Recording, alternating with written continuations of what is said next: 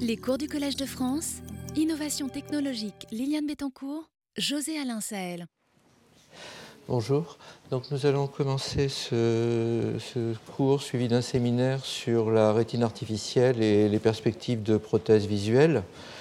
Bon, ça devrait être moins difficile à suivre que les deux cours précédents qui étaient assez moléculaires. Euh, mais euh, l'objectif, là, c'est d'essayer de donner une vue d'ensemble de l'état actuel des recherches sur un seul des axes de restauration visuelle, qui est plus particulièrement celui de la rétine artificielle. Alors, l'objectif de ce type d'approche, c'est pour des personnes devenues aveugles. Euh, nous n'abordons pas encore aujourd'hui, ce n'est pas exclu à l'avenir, mais nous n'abordons pas encore aujourd'hui la situation des personnes aveugles de naissance, parce que le dogme euh, qui sera revisité sans doute, et que pour les personnes qui n'ont jamais vu, le cerveau n'a pas appris, euh, pour simplifier les choses, à utiliser les informations visuelles. Euh, en réalité, euh, c'est beaucoup plus compliqué que cela. J'y reviendrai sans doute dans le dernier cours du cycle. Euh, il y a un certain nombre de possibilités au niveau du cerveau de traiter des informations spatiales en particulier, même si la vision n'a pas été stimulée à la naissance. Toujours est-il qu'en l'état actuel des, recherches, il y a un ensemble de travaux qui ont porté sur un groupe de patients porteurs de maladies qui les ont rendus aveugles en général à l'âge adulte et pour lesquels, euh, comme vous le verrez, la logique qui est derrière ce type d'approche, c'est que la connectivité entre l'œil et le cerveau est maintenue en dépit de la disparition des cellules qui captent la lumière et nous permettent de détecter des changements de luminosité. Donc l'objectif de ce qu'on appelle la vision artificielle, c'est de restaurer une vision utilisable au quotidien. À aucun moment il ne s'agit de parler de vision normale. Ça sera peut-être le cas un jour, mais aucun d'entre nous, je pense, ne le verra, euh, pour des personnes devenues aveugles. Donc les performances qui sont le plus utiles euh, d'une manière générale sont considérées comme étant la lecture et surtout la mobilité. Alors ceci implique de restaurer une capacité essentielle de la rétine qui est la détection de seuils lumineux, la détection de variations de lumière en fonction de leur intensité et de leur taille, et une deuxième capacité qui est de discriminer entre des points. Si on prend l'analogie classique des fonctions visuelles, c'est lorsque nous regardons un ciel étoilé, la capacité de détecter les étoiles, ce sont donc les seuils, lumineux sur un ciel obscur. La discrimination, c'est la capacité de séparer deux étoiles, de considérer que deux étoiles dans le ciel sont distinctes. Alors l'analogie classique de l'œil, nous, nous, avons essayé de la détruire dans le premier cours, mais j'y reviens, c'est celle de l'appareil photographique avec euh, ce qui est commun, c'est-à-dire la notion d'un objectif, en l'occurrence pour l'œil c'est la cornée et le cristallin, et d'un film sensible qui est euh, pour l'appareil photographique euh, c'était argentique, maintenant c'est numérique, et pour l'œil c'est la rétine. Entre les deux il y a un diaphragme qui est l'iris qui contracte en fonction de l'intensité lumineuse et la focalisation se fait grâce au fait que pour l'œil, le cristallin peut s'adapter, accommoder en fonction des distances, capacité qui est perdue vers à partir de la 45 ans à peu près, complètement perdue à partir de 60 ans. Euh, en réalité, cette analogie avec l'appareil photographique euh, est limitée parce qu'elle présuppose que se projetterait sur la rétine une image et qu'ensuite cette image serait envoyée vers le cerveau sous forme d'une image. Comme nous l'avons abordé dans le premier cours du cycle, ce n'est pas le cas. En réalité, euh, il y a une grande différence entre ce que fait un appareil photographique et l'œil. L'appareil photographique va traiter un certain nombre d'éléments, les, les, couleurs, les balances, les contrastes, la saturation de la lumière. Ça, c'est le traitement qui est fait aujourd'hui dans la plupart des appareils photographiques. Dans le cas du système visuel, le véritable traitement de l'information se fait tout au long de la chaîne. Il commence au niveau de la rétine, dont il faut rappeler qu'elle fait partie du cerveau, et surtout il se poursuit jusqu'au niveau du cerveau lui-même, et c'est au niveau du cerveau que s'exerce la vision. Le véritable organe de la vue, c'est le cerveau. Mais ce qui est absolument essentiel, c'est le début de l'information pour le cours d'aujourd'hui, et c'est tout au moins la partie captation de la lumière au niveau des photorécepteurs. Donc au niveau du fond d'œil, dans la profondeur de la rétine, la lumière va devoir traverser les différentes couches de la rétine pour être absorbée au niveau des photorécepteurs, et plus particulièrement des segments externes des photorécepteurs. Nous avons vu il y a, deux cours que ces photorécepteurs sont affectés par de très nombreuses mutations et ces cellules vont donc progressivement perdre la capacité de détecter la lumière et donc de ce fait de transmettre l'information visuelle vers le reste de la rétine, puis vers le cerveau. En effet, au niveau de la rétine commence un traitement de l'information qui est donc la détection de la lumière au niveau des photorécepteurs. Ensuite, cette détection de la lumière sous forme de réponses qui sont proportionnelles à l'intensité lumineuse va être transformée au niveau de la rétine euh, interne et tout d'abord au niveau des premières synapses entre les photorécepteurs et les cellules bipolaires, avec soit une conservation de signes, soit une inversion de signes, un traitement spatial de l'information qui se déroule à ce niveau-là, au niveau de la partie externe de la rétine interne, c'est-à-dire le contact entre les photorécepteurs et les cellules bipolaires, puis un autre traitement de l'information qui est lu en interne au niveau de la rétine, euh, qui est un traitement temporel qui va détecter le mouvement, la direction du mouvement. Et au niveau des cellules ganglionnaires qui vont composer le nerf optique, le traitement de l'information va comporter l'information sur l'intensité lumineuse, mais aussi le contraste spatial, le mouvement, sa direction, et en ce qui concerne les cônes, le contraste coloré, donc cette opposition des couleurs qui nous permet de détecter l'ensemble des couleurs du spectre. Alors lorsque les photorécepteurs disparaissent, le reste de la rétine ne dégénère pas, il y a des remaniements qui se produisent et qui vont entraîner des modifications des connexions, mais la majorité du traitement de l'information visuelle reste encore possible. Mais du fait de la disparition euh, des photorécepteurs, au début leur segment externe, puis les photorécepteurs eux-mêmes, la lumière n'est plus transformée en signal électrique et on a donc une circuiterie connectée au cerveau qui n'est plus capable de répondre à la lumière.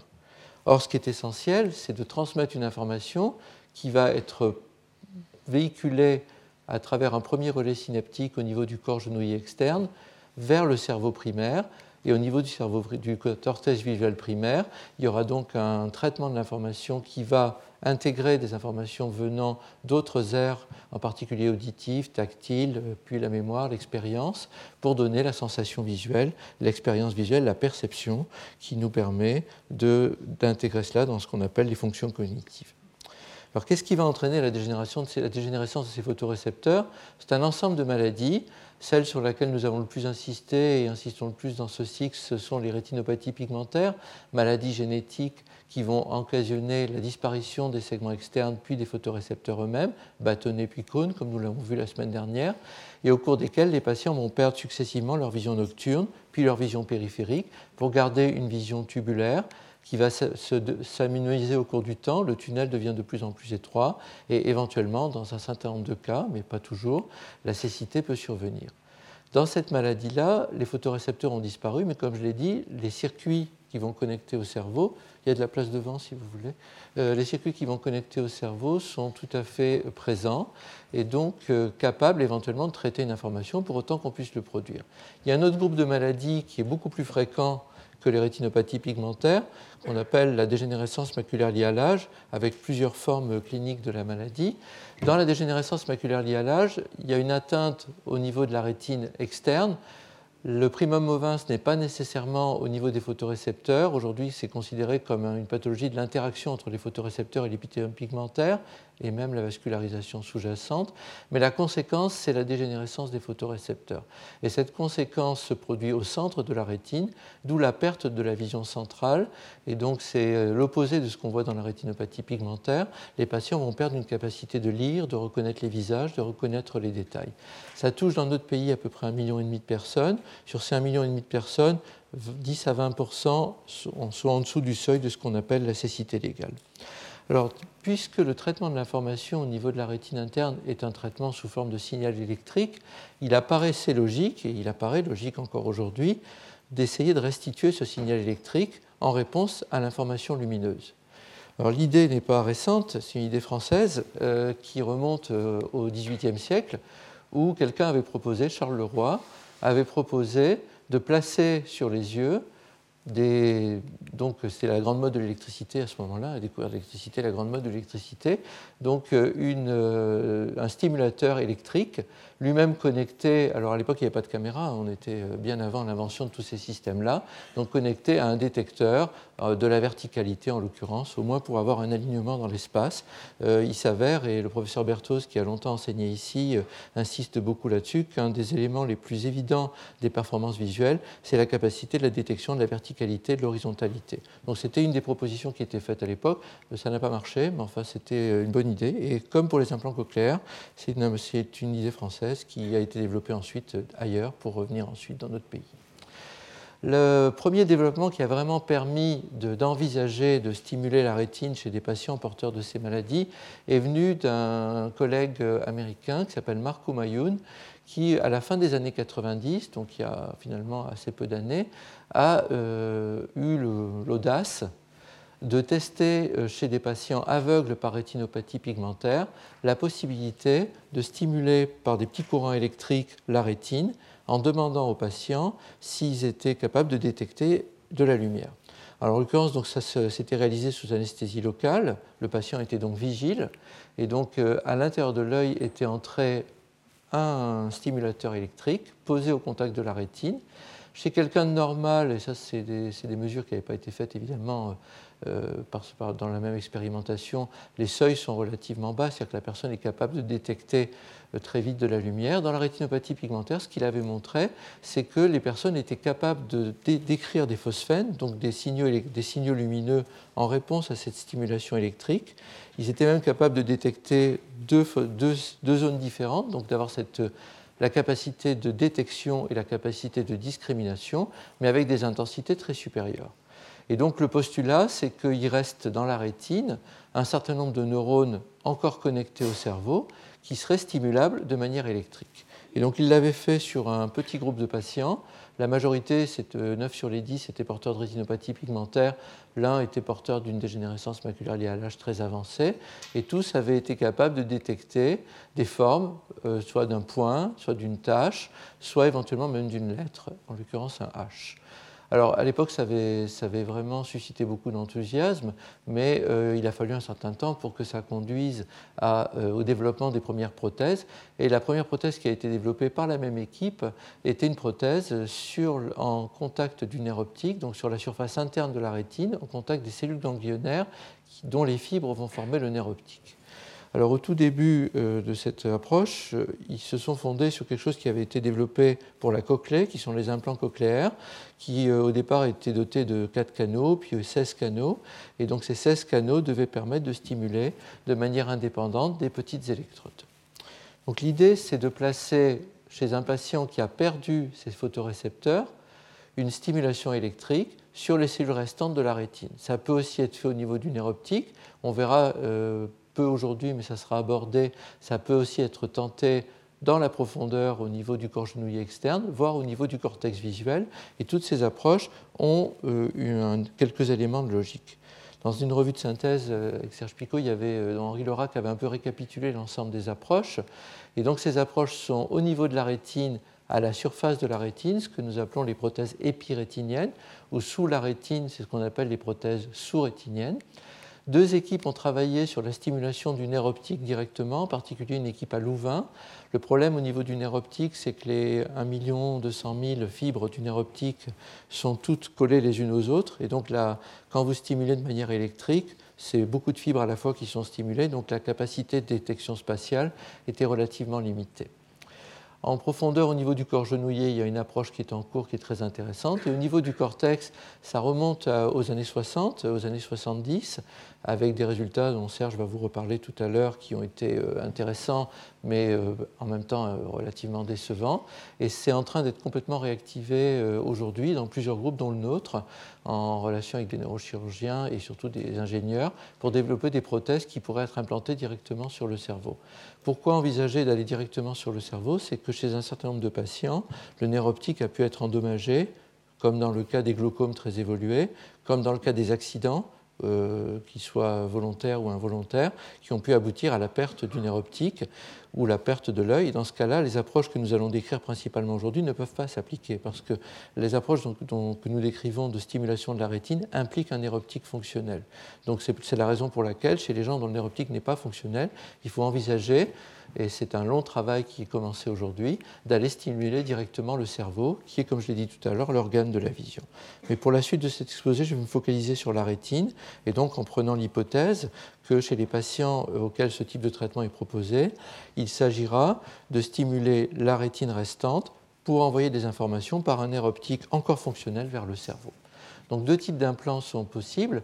Des implants qui sont à la surface de la rétine, qu'on appelle épirétiniens, qui vont donc stimuler les cellules ganglionnaires restantes, ou des implants sous-rétiniens qui vont remplacer les photorécepteurs dégénérés et stimuler théoriquement les bipolaires et les horizontales. En réalité, euh, la discrimination n'est pas si précise que cela. Donc la première prothèse, c'est l'équipe de Marco Mayoun qui l'a développée euh, avec une société qui s'appelle Second Sight, donc deuxième vue, euh, située en Californie, avec donc un système que je vais décrire plusieurs fois, mais il ne faudra pas m'en vouloir si je me répète, mais je pense que c'est important, un système qui va, à partir d'une caméra et d'un traitement d'information, envoyer sur un panel d'électrodes placés sur la rétine des, signaux électriques qui vont stimuler les cellules ganglionnaires. Je, vous montre ça euh, de manière un peu plus précise. Donc vous avez une caméra qui est sur les lunettes. On ne parle pas évidemment de vision binoculaire, il ne s'agit que d'un œil. Euh, cette caméra va envoyer des informations vers un microprocesseur qui est situé dans la poche euh, du patient, lequel microprocesseur est connecté par un câble à un émetteur qui est situé sur les lunettes et cet émetteur envoie vers une antenne qui, elle, sur l'œil, euh, des informations qui vont ensuite être véhiculées par un, connecteur, donc un certain nombre de fils de connexion, vers la puce qui est, elle, placée sur la rétine, ce qu'on appelle l'implant rétinien ou la prothèse rétinienne, donc une plaque d'électrodes. Au début, il s'agissait de peu d'électrodes, 16 électrodes, euh, maintenant c'est 60 et actuellement, en fait, on en est à 150 euh, tout récemment. Alors, donc le principe est celui-ci. Euh, les lettres, par exemple, ou les images sont donc filmées par la caméra, traitées par le processeur. Éventuellement, euh, quand on travaille à l'hôpital, euh, il y a même un ordinateur qui permet de proposer un traitement beaucoup plus complexe de l'information, puisque dans le processeur, l'information est très simplifiée. et ensuite, donc, cette information est envoyée vers la puce placée sur la rétine. Alors, je n'ai pas le son, je vais peut-être essayer de vous le mettre. Euh, on, l'écoutera tout à l'heure. Donc, euh, on a ici un, des premiers patients qui avait été implanté. Donc, les chirurgiens, euh, il y a deux types de prothèses, qu'on va y revenir. Les premières prothèses ont été posées au 15-20 avec Pierre-Olivier Barral Saracher et maintenant à la Fondation Rothschild aussi avec Yannick Lemaire sur une autre prothèse faite en France. Donc, la puce est placée et là, le patient est capable de lire des mots patient qui était aveugle depuis 20 ans, euh, capable de lire des mots à une vitesse lente. Alors ce qu'on voit qui est important, euh, c'est euh, ce qu'on voit ici, c'est que les électrodes s'activent, mais que le patient est obligé de bouger sa tête pour faire rentrer l'information dans sa zone de vision. Donc ça lui demande un énorme effort, et j'y reviendrai sans doute plusieurs fois, mais jamais assez le patient est un véritable expérimentateur et c'est lui qui fait tout le travail. Euh, il faut l'accompagner dans ce travail, mais il faut qu'il apprenne à son cerveau à partir de ce qui, euh, le lendemain quand on allume la prothèse, on attend en général une semaine à trois semaines. Quand on allume la prothèse, le patient décrit des points lumineux, un peu comme un ciel étoilé euh, très éblouissant, avec des tas de petits éclairs lumineux. Puis il apprend progressivement à aligner ces, lignes lumineuses et il faut lui apprendre à corréler ces alignements avec des formes donc euh, des cadres de porte, des lignes au sol, un bord de trottoir, puis des lettres, puis des objets. Donc tout ce travail est fait progressivement euh, au cours du temps avec le patient et c'est ça qui va lui permettre à quelques mois d'avoir une performance. Et ça, ça ne résulte pas d'une amélioration de la prothèse ni de la rétine, c'est le traitement de l'information qui est fait au niveau du processeur et surtout au niveau du cerveau pour cela. Donc les premières prothèses qui avaient été développées, c'était des prothèses qui avaient 16 électrodes parce que le modulateur qui était utilisé venait des implants cochléaires. Donc là, ça a été très expérimental. Il y avait seulement six patients. C'était censé durer quelques mois. Il y a un ou deux patients qui ont voulu le garder plus longtemps que ça. C'était très expérimental. La véritable étude a commencé en 2007. Donc nous, on y a participé d'emblée euh, à ce travail. Et euh, donc dans cette étude-là qui a commencé en 2007, il y avait huit sites dans le monde impliqués. Et avec une prothèse qui avait 60 électrodes, il y a 32 patients qui ont été implantés, dont 4 euh, donc à l'hôpital des 15-20. Comme vous le verrez, j'y reviendrai, euh, cette première phase a permis, au niveau de la Food and Drug Administration aux États-Unis, une autorisation temporaire, puis euh, en, France, avec le forfait innovation, 36 patients. Là, actuellement, il y a plus de la moitié qui a déjà été implanté. je vais vous montrer quelques patients implantés, pas pour l'aspect euh, chaud, mais parce que je pense que c'est important de voir comment ça se passe au quotidien après ce type d'approche. Donc, ce qui est très important pour ce système, donc il y a un marquage CE. Aujourd'hui, il, y a deux systèmes qui ont un marquage CE. Il y en a un qui attend son marquage CE pour cette année. C'est donc un traitement, un, processeur. C'est un ensemble en fait que vous proposez aux patients avec un processeur et tout un traitement d'information. Chacun d'entre eux est absolument indispensable. Le moindre dysfonctionnement, quel que soit le niveau, va compromettre tout le résultat. Donc c'est placé pendant une opération sur la rétine. L'opération va aussi permettre de suturer avec un, une espèce de, bande autour de l'œil le système pour qu'il soit parfaitement en place. Donc c'est une opération qui, euh, une fois qu'on a l'entraînement, donc euh, maintenant les équipes ont, l'entraînement, dure à peu près deux heures, deux heures, deux heures et quart. Euh, la, prothèse est donc placée sur, la macula, la zone centrale de la rétine, qui est la zone où la projection est la meilleure vers le cerveau. Et donc les premières prothèses avait 60 électrodes, 50, et là on vient de commencer à implanter donc une prothèse développée chez nous de 150 électrodes. Euh, donc c'est tout récent, les, résultats sont encore à venir. Donc le patient peut ensuite tester à l'hôpital, puis dans la rue, puis à son domicile. Euh, plusieurs heures par jour. Certains le testent deux heures par jour, d'autres ont plusieurs batteries et ne s'en passent plus, en fait, le, le gardent en permanence. C'est très variable d'une personne à l'autre. À aucun moment, ça ne les dispense de garder leur canne blanche ou de garder leurs équipements, parce que ça leur donne une vision dans une zone très limitée du champ visuel, et ça ne prétend en rien se substituer. C'est une addition à ce qui existe déjà, et donc il faut l'intégrer dans une expérience. Il y en a qui essayent de se passer de leur canne blanche, mais c'est risqué parce que le champ est assez étroit et la résolution est assez faible. Donc, euh, je vous montrerai une chirurgie tout à l'heure. Euh, la chirurgie va consister donc à placer l'antenne sur la surface de l'œil avec le bandage dont je vais parler. Puis euh, il y a donc le câble qui est placé à l'intérieur de l'œil. Donc la prothèse est rentrée dans l'œil avec des pinces et le système va être ensuite placé sur la rétine et il y a un petit clou qui va être placé pour le fixer de manière euh, à demeure pour ne pas qu'il bouge avec les mouvements oculaires lors des mouvements. Donc ça donne ça sur le fond d'œil d'un patient avec le nerf optique qui est là, la prothèse qui est à la surface de la rétine avec ses 60 électrodes ici à deux mois. Ici, c'est une angiographie qui permet de vérifier la circulation de la rétine, qui montre que la circulation de la rétine reste bonne. Euh, alors, vous voyez, on a 60 électrodes sur une surface qui correspondrait, si on quantifiait le nombre de photorécepteurs chez le patient, à plusieurs millions, voire plusieurs dizaines de millions. Donc, on n'est pas du tout à la même résolution qu'une vision normale. C'est pour ça qu'il faut rester assez, euh, assez pondéré dans l'évaluation des résultats. Alors, les résultats, je vais les décrire un peu plus en détail le bénéfice a été ressenti par tous les patients et ça se confirme avec toutes les études en cours. Euh, il est variable. Le bénéfice survient en général après quelques mois, euh, une fois à mesure qu'il y a une programmation du système, des essais multiples, un apprentissage et une rééducation. Et là, les patients euh, sont des véritables euh, enseignants aussi. Ils apprennent aux, médecins et à tous ceux qui les accompagnent. Euh, donc il y a toute une équipe au 15-20 qui travaille avec les patients, orthoptistes, aussi on a des équipes maintenant en, locomotion qui travaillent avec les patients. la première étude, c'était une étude sur trois ans. Les patients ont gardé leur implant en général. Et les différentes performances visuelles que je vais détailler sont des performances de détection de la lumière chez tous les patients, détection d'un carré sur un écran, d'une barre, suivre une, ligne au sol, détecter une porte, lire des lettres, lire des mots. Les pourcentages de succès sont entre 20 et 90% selon les tâches. Alors, première tâche, par exemple, ça va être de détecter un, carré sur l'écran. Donc, le patient doit montrer où il est. Donc, quand le système est allumé, vous voyez, il montre de façon assez. La L montre en l'occurrence de façon assez précise où est le carré, alors que si le système est éteint, euh, c'est n'importe où.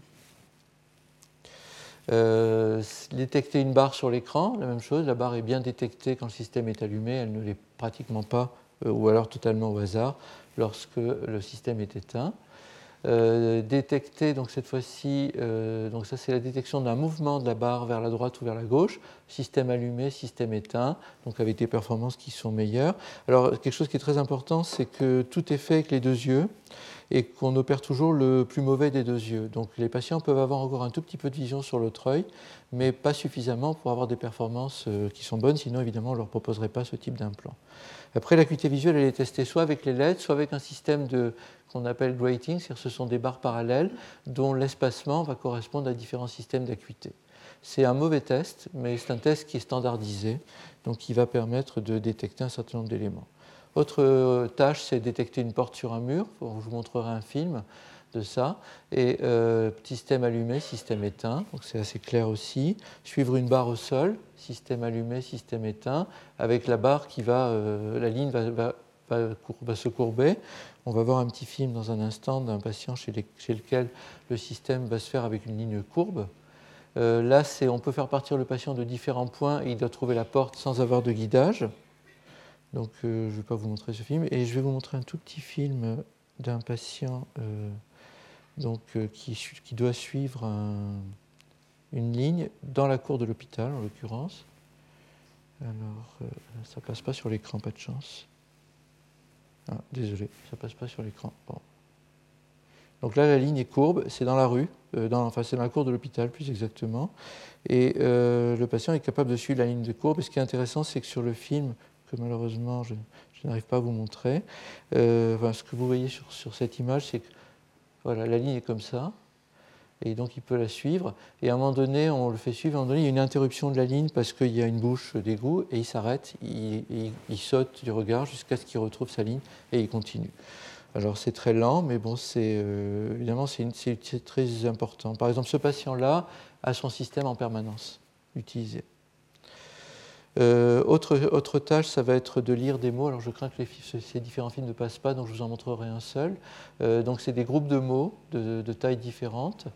Et puis ce patient qui est un patient qui, dont le métier c'était d'enseigner à des enfants aveugles, un jour est venu en nous disant euh, vos tests sont pas bien, ils sont pas adaptés. J'en ai fait d'autres moi-même. Donc il nous a apporté des lettres qu'il avait confectionnées lui-même. Euh, en insistant sur quelque chose qui est très important, c'est que la prothèse, euh, comme vous l'avez vu sur les images, est implantée de manière un peu oblique. Or, on a besoin d'une verticalité pour analyser les informations, donc il avait mis un, système pour repérer la verticalité sur les lettres, ce qui lui permettait de les lire plus facilement. Et donc il arrivait avec ça à lire de façon plus, précise. Euh, donc là, on peut proposer différents tests, des mots ou des lettres. Et donc, euh, quand, on, résume un peu les choses, euh, la, majorité des patients arrivent à reconnaître le carré, les barres, comme je l'ai dit, et à peu près la moitié arrive à lire des mots sur les tests. Donc beaucoup de tâches qui sont testées, qui correspondent à des tâches de la vie quotidienne. Et une bonne façon de savoir ce qui se passe au quotidien, c'est que les personnes le testent chez eux chez elles ou chez eux, et on leur demande ensuite les tâches qui, pour elles euh, ou pour eux, ont pu être améliorées par l'utilisation. Et donc là, c'est ce que les patients ont spontanément signalé. Donc la capacité de détecter des objets, la cafetière, euh, de trouver les voitures, euh, de ne pas, pas, heurter les voitures en mouvement ou parquet, de localiser l'arrêt de bus, les panneaux, trouver les portes, identifier la tête de quelqu'un lors d'une conversation, on va y revenir. Ça, c'est très important de pouvoir regarder la personne qui vous parle, se rendre dans des nouveaux endroits lorsqu'il y a un bon éclairage, être capable de suivre barre, une passage piéton, donc de savoir où sont les bandes blanches pour pouvoir traverser au passage piéton et au milieu plutôt qu'en biais détecter d'où vient la lumière, par exemple un arbre de Noël. Alors je n'ai pas regardé ce film, mais il y a un très joli film avec l'implant Pixium où la personne se promène, va voir la tour Eiffel et donc voit la tour Eiffel à, l'heure où elle est en illumination et, la voit extrêmement bien. Voit aussi les colonnes de Buren, donc là c'est moins évident à voir euh, parce qu'en particulier la nuit, euh, avec les longueurs différentes et détecte leur hauteur. Donc des objets pas forcément connus, la lune ou un quart de lune, trier du linge, euh, détecter quelqu'un qui s'approche, identifier des lettres. Dans la taille des lettres. Ce n'est pas des lettres sur la carte de crédit, c'est la taille d'une carte de crédit pour les lettres, et lire les grands titres des magazines. Donc en principe, le meilleur des patients était capable de lire les grands titres du journal. Alors ça aboutit, donc, euh, grâce à cette étude, à ce qu'aux États-Unis et, en France, il y a un remboursement. Donc en France, c'est ce qu'on appelle le forfait innovation. C'est la première fois qu'il été mis en place. C'est une loi qui datait de 8 ans, qui n'avait jamais été appliquée. Les décrets n'étaient jamais sortis. Donc la première application, ça a été pour un traitement du cancer de la prostate et pour la rétine artificielle. Donc 36 patients sur trois sites, Paris, Bordeaux et Strasbourg. La moitié ont déjà été implantés avec un suivi. Je vais vous montrer comment ça se passe au quotidien pour ces patients. Ce sont des patients qui euh, ont déjà vu, ont une rétinopathie pigmentaire avec une vision qui leur permet seulement de détecter de la lumière au maximum et pas plus, ce qui nous permet de savoir que leur nerf optique fonctionne. Il ne faut pas que l'œil ait une taille ni trop petite ni trop grande, il faut surtout des patients très motivés parce que c'est un énorme travail, et il ne faut surtout pas qu'ils attendent un miracle parce que ça n'est pas un miracle, c'est un progrès. Alors le système euh, qu'on leur propose est calibré pour euh, quelques activités simples. Donc il y, il y, a un mode euh, en contraste inversé, un mode normal, et surtout la possibilité d'arrêter le système parce qu'ils ne sont pas obligés de l'utiliser tout le temps. Le premier, premier, point, ça va être de se rappeler que euh, la caméra ne bouge pas, c'est la tête qui bouge. Donc il va falloir apprendre à aligner les mouvements de la tête pour la détection, des, par exemple, des lignes, donc faire rentrer les différents mots avec cette résolution-là. Et donc un, point important pour ça, c'est l'alignement de la caméra. Il y a tout un travail d'alignement par rapport à la position de l'implant qui est forcément un peu variable d'un patient à l'autre. Ensuite, une fois que c'est fait, chaque électrode est configurée une par une. Donc il y a tout un travail qui est fait euh, électrode par électrode pour euh, que les patients apprennent à s'en servir. Et donc il y a un score. Euh, vous voyez, par exemple, ce patient, pratiquement toutes les électrodes fonctionnent, elles sont en vert, et, il arrive à les localiser. Alors, les différentes tâches, par exemple, ce patient, ce qui lui est demandé, c'est de détecter une petite porte dans le couloir. Localisez, monsieur. Dites-moi si vous arrivez à définir les contours de la porte. Donc, il va scanner avec sa tête pour détecter. Oui, allez-y, prenez votre temps, exactement.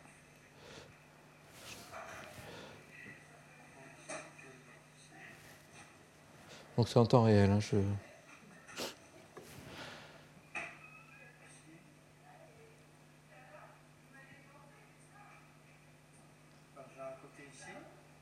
Oui. C'est ça. Et l'autre côté?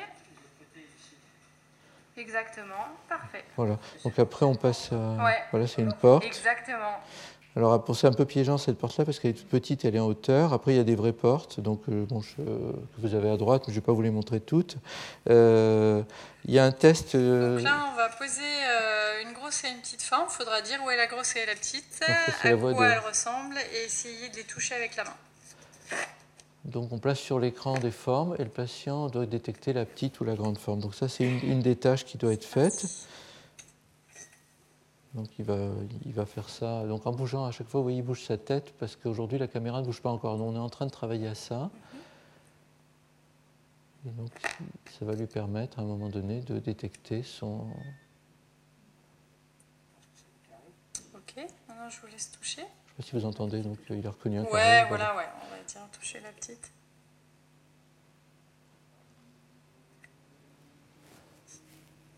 Pas de bien aligner vos yeux. Voilà, donc il a détecté le petit carré. Très bien, vous êtes... Là on, va, là, on va lui placer des barres sur l'écran. Donc, je ne vais peut-être pas vous montrer toutes les tâches, mais ça vous donne une idée. Alors, ça, c'est fait maintenant. C'est devenu de la routine. C'est plus de, la recherche. On, est sur vous laisse, euh, on vous laisse analyser ce qu'il y a sur le tableau et nous raconter donc il ne sait pas ce qu'il y a sur le tableau, bien sûr. Ouais, c'est ça. Vous pouvez descendre, il y a des places un peu à l'intérieur, hein, si vous voulez. Donc c'est ce qui va être euh, montré progressivement. Voilà, donc là j'ai arrêté le film sur celui-là. Là on va lui demander de lire un mot de trois lettres. Trois lettres, et je vous laisse essayer d'explorer. Après, donc à la fin de tout ça, donc ça c'est les six premiers patients qu'on a implantés dans le cadre de ce forfait, et donc l'acuité visuelle a été testée, mesurée. Donc ça, ce sont les scores d'acuité visuelle ici sur le grating, test. Alors, euh, quand on regarde comment ça se déroule euh, au cours du temps, au début, le patient est à peu près capable de lire euh, un texte comme ça. Sur une page, vous, avez un format A4, donc un texte avec des mots de, relativement longs, mais des, mots de grande taille. Et puis progressivement, on va pouvoir rétrécir, et comme vous voyez, ce ne sont pas forcément des phrases très intuitives, écrire c'est produire, l'art est une visite du temps. Bon, ça ne se devine pas forcément comme ça. Et euh, donc, euh, ça, va, ça va progressivement permettre d'optimiser. Ce qui s'est passé, c'est que dans la première, euh, première, première, étude, en discutant avec les patients, ils, nous, ils ont dit que finalement la lecture c'était important pour eux, mais moins que la mobilité dans la rue, parce que bon, la plupart utilisent le braille ou sont capables d'avoir des systèmes auditifs qui leur permettent de lire. Et donc les systèmes ont été de plus en plus paramétrés plutôt pour des tâches extérieures que plutôt des tâches intérieures. Et aujourd'hui, sur les systèmes de stimulation, il y a des modules qui permettent de tenir compte de ce type de, choix. Alors voilà, donc ce patient, vous l'avez vu tout à l'heure, en train de lire. Euh, donc lui, c'était le plus rapide, euh, c'est 10 mots par minute. Alors je reviens à ça, c'est pour ça que j'ai remontré ce film. Mais avant de revenir aux 10 mots par minute, je vous dis juste un petit email reçu par nos orthoptistes d'un patient de l'étude en cours. Voilà, donc c'est une photo qu'il a prise au col de l'Isoar. Donc il est monté avec son système, avec quelqu'un, sans aucune aide vocale, sans autre aide que son système de, prothèse. Et euh, la personne devant lui devait suivre quelqu'un qui était devant lui, qui en plus s'amusait à se cacher de temps en temps. Et il a quand même réussi à atteindre le, sommet. Donc euh, voilà, ce genre de récit, évidemment, est assez émouvant. Il faut savoir que c'est très compliqué, que ça prend beaucoup de temps et qu'il y a beaucoup de, risques hein, quand même à faire ça. Donc ce n'est pas recommandé hein, de faire ce genre de choses. Alors l'enjeu, c'est d'améliorer la résolution. On est sur quelque chose où on est capable avec ça de proposer aux patients une résolution qui est relativement euh, intéressante, mais euh, vous avez vu, c'est lent, c'est compliqué, donc il, faut arriver à améliorer les choses. Donc Serge Picot va revenir en détail sur tout un énorme travail, ça fait maintenant 17 euh, ans hein, qu'on travaille sur ces approches, donc un énorme travail sur l'amélioration de la résolution et du codage, mais je vais insister essentiellement sur l'amélioration de la résolution. Parce que quand euh, nous avons commencé ce travail, et ça remonte à la fin des années 90, début des années 2000, euh, avec le professeur Safran à Genève, euh, nous avions essayé de réfléchir à, la résolution minimale qu'il faudrait atteindre pour que la vision puisse être utile. Ils ont modélisé à Genève ce qui se passerait pour lire un mot de quatre lettres, selon qu'on aurait une résolution qui serait aux alentours de 200 pixels, 300 pixels, ici c'est 286 pixels ou qu'on aurait une résolution de 600 pixels. Et il s'avérait clairement qu'il y avait un seuil, que si on dépassait une résolution de 600 pixels, il y avait une capacité, après une dizaine de séances de rééducation, de lire à une vitesse acceptable. Euh, et effectivement, quand vous regardez la vitesse de lecture, aujourd'hui, la plupart des patients avec la prothèse actuelle lisent 2 à 5 mots par minute, le meilleur lit 10 mots par minute. Euh, quand, on modélise, comme ça a été fait sur le travail que je viens de vous montrer, on s'aperçoit que dès qu'on va dépasser euh, le seuil des 300 pixels pour arriver à 600 pixels, on arrive à 40 à 50 mots par minute. Alors ce n'est pas pour faire la course, c'est parce qu'il faut qu'à la fin de la phrase, on se rappelle le début de la phrase. Et quand ça prend trop de temps à lire, euh, il y a toute une difficulté qui s'instaure. Donc il faut arriver à optimiser cette capacité. Et pour comparer par exemple à quelqu'un qui aurait une dégénérescence maculaire liée à l'âge et qui aurait une bonne rééducation basse vision avec des bons systèmes, ces personnes peuvent arriver à 20 à 90 mots par minute. Ce type d'aide, 20 à 100 mots par minute. Quelqu'un qui voit peut lire 200 mots par minute. Donc évidemment, on est sur euh, quelqu'un qui a une vision normale. Donc l'objectif, c'est de dépasser en gros les 40 mots par minute pour, euh, pour la lecture. évidemment, comme je vous l'ai dit, avec la corrélation, avec le corrélat sur la déambulation. Donc euh, c'est une diapo à Serge. Euh, quand on voit la résolution, par exemple, pour reconnaître un visage, ce qui importe, c'est non seulement d'avoir un, nombre de pixels suffisant, mais aussi l'échelle de gris. Parce que vous voyez que la même image si vous l'avez avec euh, du noir et du blanc par rapport à une échelle de gris, elle ne vaut pas grand-chose en fait cette image. Donc ce n'est pas seulement le nombre de pixels, c'est aussi la capacité d'avoir une réponse proportionnelle à l'intensité lumineuse.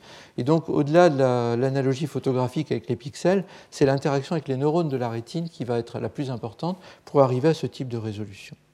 Alors je vous montre un, simulateur qu'on a conçu pour euh, modéliser ce qui se passe pour quelqu'un qui voit dans le quartier Bastille. Donc il doit traverser le quartier Bastille et qui doit regarder la tour, la colonne, donc euh, la fameuse colonne de la Révolution de 1830. Et, euh, ou alors, plutôt que de regarder la colonne, vouloir aller à l'hôpital des 15-20, c'est une, bonne adresse, pour, euh, pour, être pris en charge. Et donc pour y arriver, il faut traverser, voir les voitures passer. Là, il n'y en a pas beaucoup dans ce film, en général, il y en a beaucoup plus. Et une fois arrivé pas loin de la rue de Charenton, être capable de lire le panneau euh, de ça. Mais là, je vous montre juste ce qui se passe avec une prothèse visuelle. Donc, on a simulé ce qui se passerait pour quelqu'un qui aurait une prothèse avec une résolution ici de plus de 500 pixels.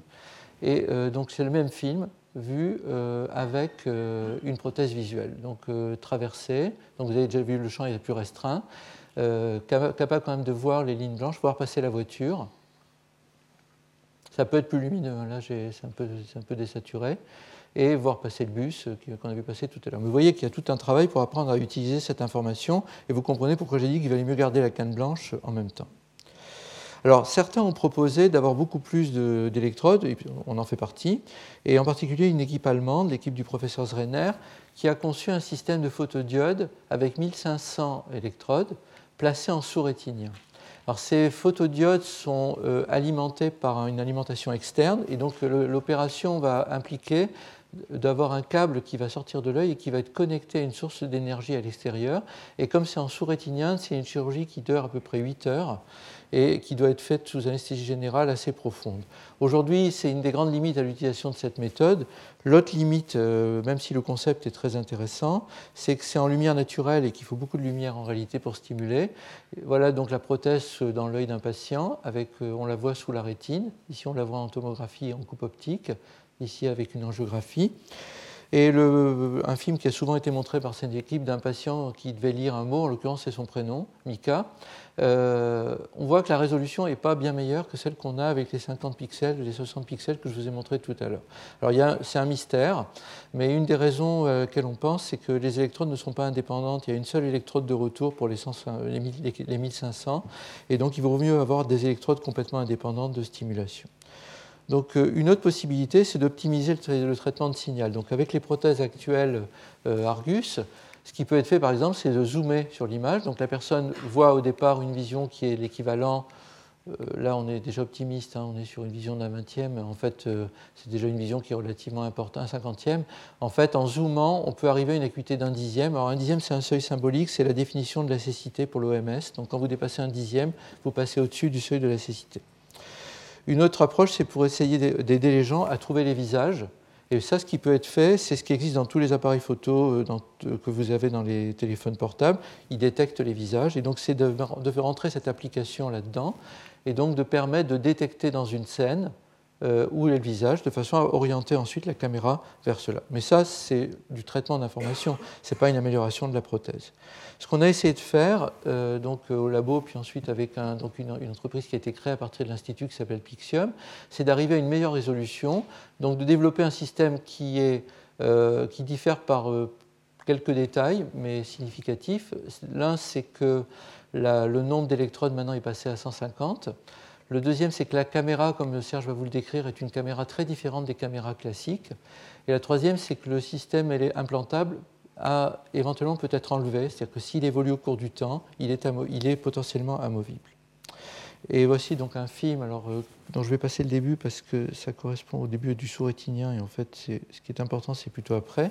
Donc la stimulation qui va se faire, voilà, donc l'image va être envoyée sur la caméra, traitée au niveau du processeur, puis envoyé vers l'émetteur et ensuite l'antenne qui est connectée par un câble. Donc l'antenne est là, euh, le câble, et ensuite la puce est sur l'œil, et l'information va vers le nerf optique pour aller ensuite vers le cerveau où l'information est traitée.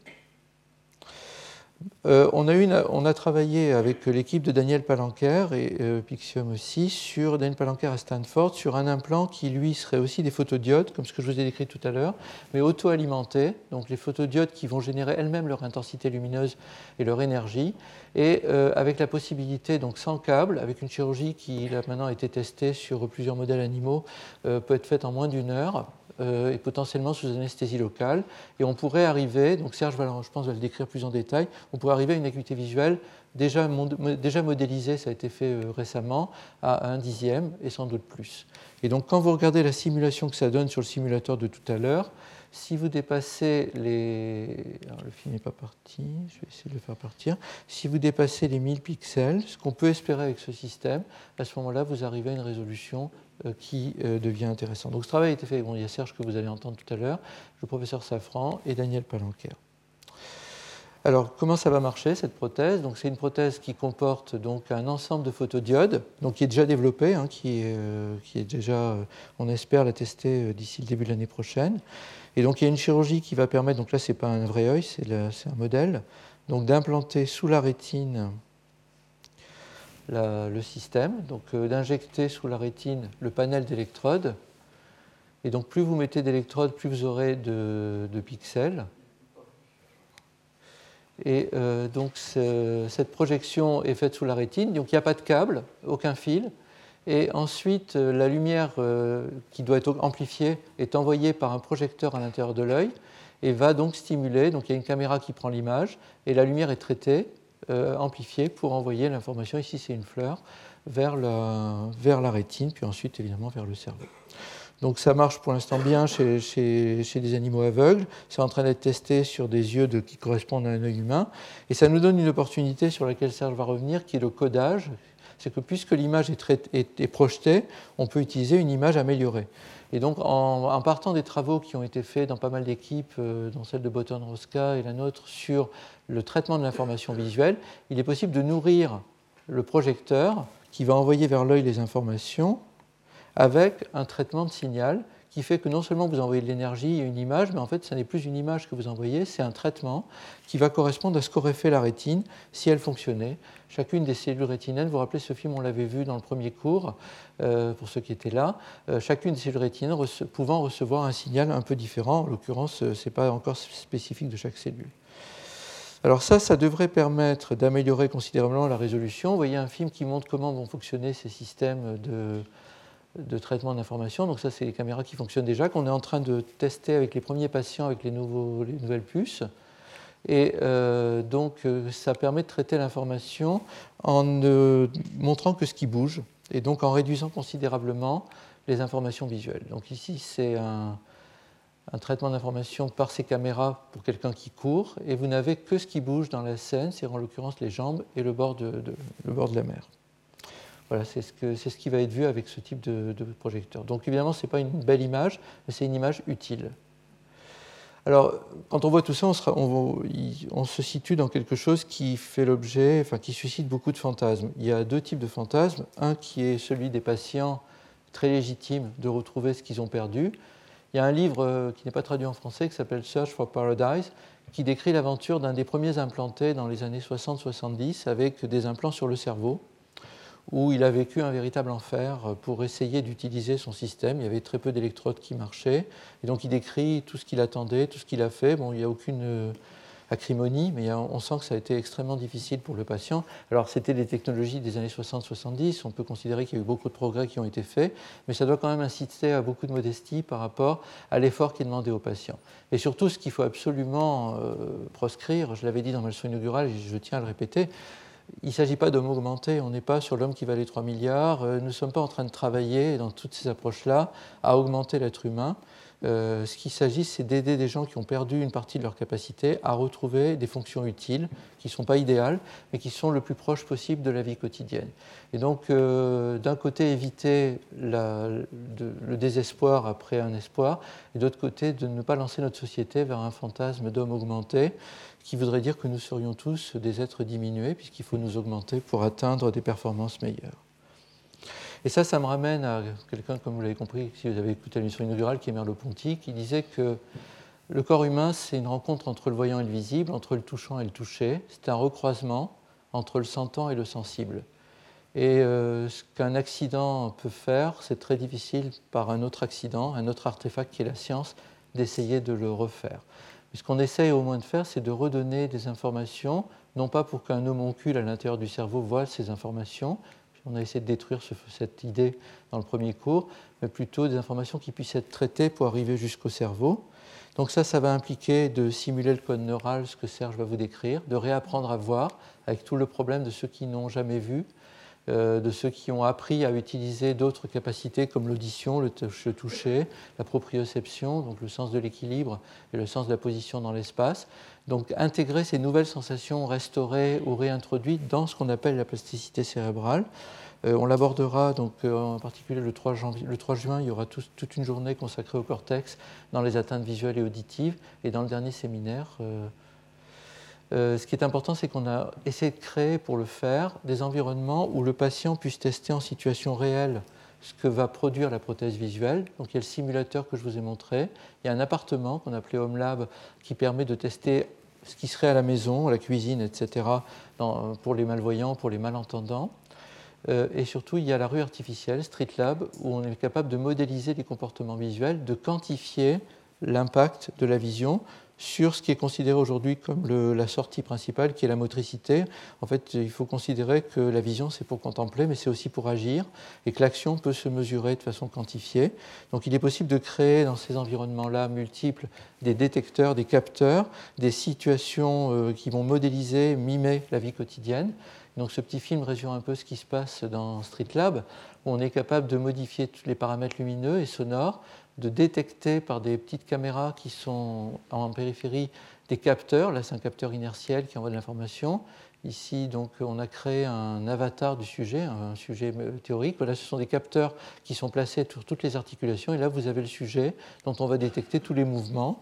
Et ça, c'est une façon de quantifier de manière très très précise l'impact du handicap sur la déambulation, l'évitement d'obstacles, l'impact d'un champ visuel rétréci, par exemple, sur les mouvements oculaires, la déambulation dans une scène, et évidemment surtout l'impact des thérapeutiques qu'on veut tester. C'est aussi très utilisé aujourd'hui pour la rééducation pour apprendre à la personne à euh, reproduire des scènes de la vie quotidienne et à s'y adapter. Donc je veux remercier beaucoup de gens, euh, il y en a très peu sur cette diapositive par rapport à tous ceux qui ont travaillé avec nous là-dessus. L'un d'entre eux est Serge Picot, vous allez entendre, euh, qui est ici. donc comme vous le voyez, c'est un travail de longue haleine, on n'est qu'au début de ce, parcours. par rapport aux implants cochléaires qui ont quand même permis euh, même si c'est parfois contesté, des performances auditives assez remarquables. Il y a encore du chemin à faire. Nous sommes dans les premières années des prothèses visuelles, mais clairement, la preuve de concept, la, démonstration que ça peut apporter un bénéfice aux patients est déjà là. Et il y a une phase maintenant d'amélioration avec les personnes, avec les technologies euh, qui s'ouvrent pour nous. Je vous remercie.